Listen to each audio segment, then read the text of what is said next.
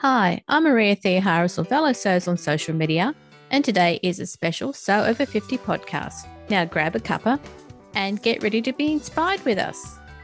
Sew Organised Style podcast acknowledges traditional owners of country throughout Australia. We pay our respects to Aboriginal and Torres Strait Islander cultures and to the elders past, present, and emerging. Welcome back to this special Sew Over 50 episode on Sew Organised Style podcast. Sew Over 50 intersects with all communities. So, as you know, Sew Over 50 has been running hashtag Sew 50 Sustainable Sewing this month, and Judith Staley kicked off the sustainability podcast for us. And today we have Brittany of Untitled Thoughts with us to discuss sustainable sewing. Let's give a warm welcome to Brittany. Hi, Brittany. Hi, Maria. How are you? Good. Thank you so much for coming onto the podcast. Thank you so much for having me. I'm really excited. Brittany, I've seen your work recently on Sew Busty. How do you feel about sharing your knowledge with the sewing community? So, I am actually a bit nervous. I find myself to be more of like a knowledge gatherer. Right. And so I get really nervous actually sharing that knowledge with people especially because I'm afraid that I'm going to like say something incorrectly back to someone. But i'm just super hopeful that whenever i do share things that what i share comes across as helpful or brings some clarity to someone who's working with sewing. For anyone who also follows along with my patterns or my sew alongs i try to add the tidbits of knowledge i'm super comfortable with in there. So where can we find you online so you can find me mainly on Instagram at Untitled Thoughts or via my website, www.untitledthoughts.com, or through my newsletter as well, which I put out weekly. And I do also have a Pinterest and a YouTube and Facebook because you're supposed to, but I'm never on them. That's a lot to manage, Brittany. Yes. That's why I just kind of like ignore those. Why is sewing sustainably important to you? Sewing sustainably is important to me because sustainability is just super important to me. It's really been at the core of my work since I started sewing. Whether I realized it consciously back then or not, it's just always been a part of me. And over the years, throughout my sewing practice, I've slowly honed in what my personal ideas and philosophies surrounding sewing sustainably mean to me. And they definitely have come through a lot of trial and error. and I'm still trying to figure out things for myself, but I feel like I'm kind of getting on that path that I've been searching for for a long time. I don't know, it just fills me up inside to talk about sustainability. I always get like super grinny.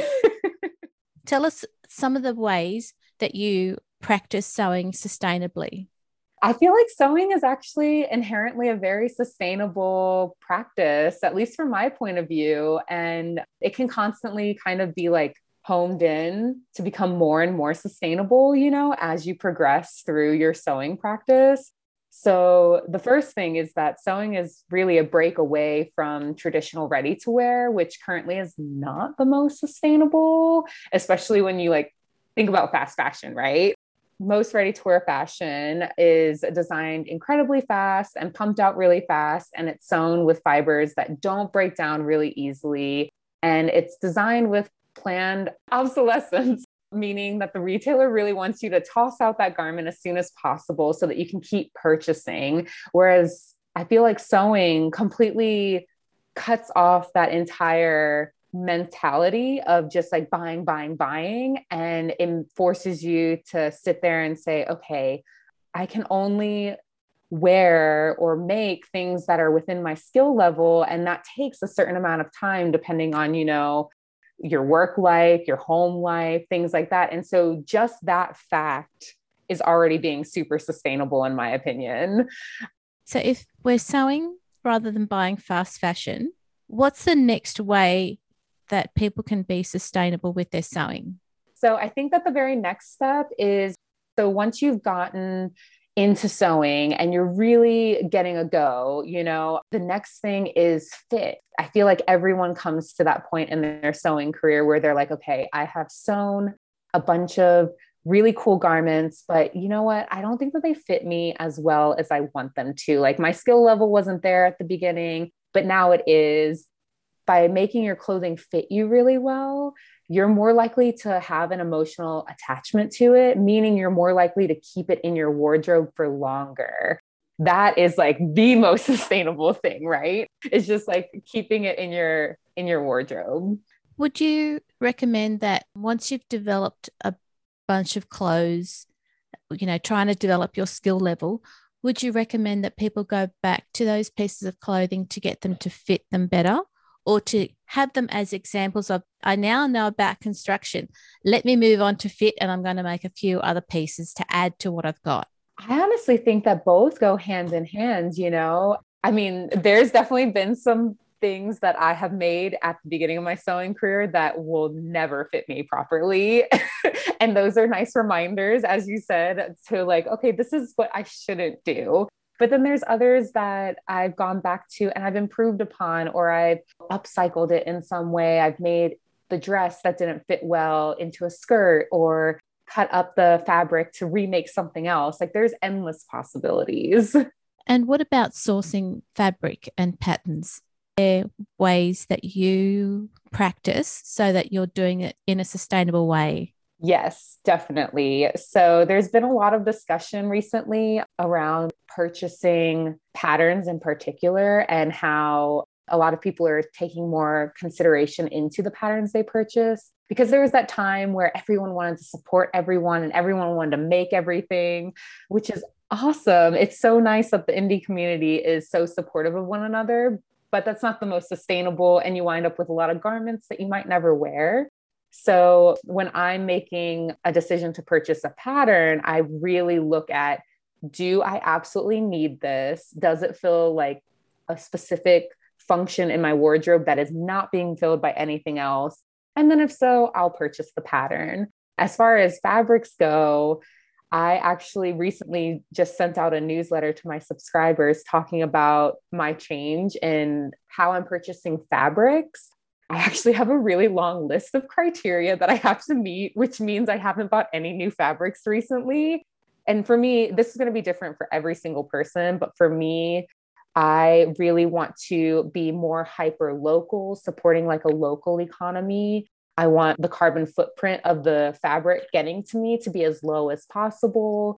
I really support like organic and farm raised by people who really are stewards of the land.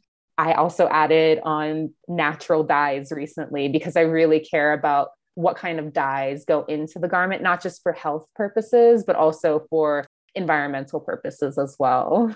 So that way, you know, the dyes that are being used are not going to harm the environment. Would that be right? Yeah, exactly. Because I don't think, I know I didn't think about it a lot, but when dyes are processed at the beginning of like the manufacturing stage, it's actually a very fossil fuel heavy industry and there's a lot of runoff and just like all the different things that go into making the dye adhere to the fabric. You've covered buying fabrics and patterns to meet the needs of your wardrobe rather than just buying anything because it's popular. Right. So, are there any sustainability myths that you'd like to clarify? The number one myth that I want to clarify because this comes up so often is that bamboo fiber is not inherently sustainable. I know that it's kind of like portrayed as this super sustainable, awesome, fast growing fiber.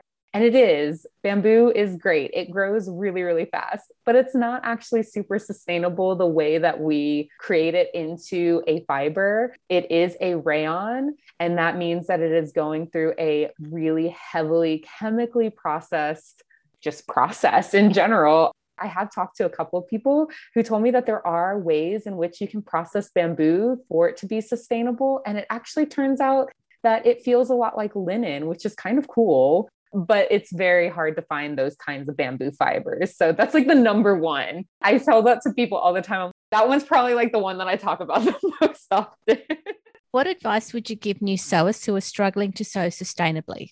So, the advice that I would give to new sewists who are struggling to be as sustainable as possible with their sewing practice is some advice that I have been saying for a really long time, but I actually recently read it in a book by Erin Rhoads. The book is called Waste Not, and it's all about zero waste living. And she basically summarized it perfectly. And she says, do what you can with what you've got.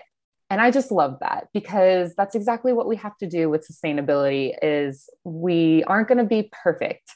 There's no way that we're going to achieve perfection because there's so many different ways to be sustainable. That's the main advice that I like to give people is just whatever you can. You know, if you don't have access to really great fibers and you're working with polyester, maybe try zero waste sewing, you know, with zero waste pattern designs. Or maybe you don't know much sewing at all and you just want to like mend what you have already. That's a great way to be sustainable. Or even purchasing thrifted items and transforming them into something new. I mean, there's just so many different paths to take.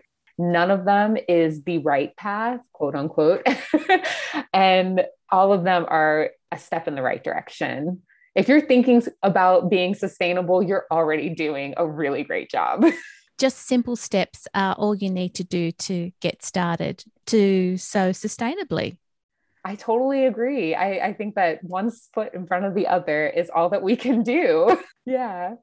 I just wanted to remind sewers that if you are taking part in the hashtag Sew50 Sustainable Sewing Challenge with Sew50, make sure you go over to the Sew50 account and have a look at the very simple ways that you can take part in the challenge and start living your own sustainable sewing life. Brittany, thank you so much for coming onto the podcast. Thank you so much for having me. This was so much fun. thank you so much, Brittany and have a lovely day, listeners.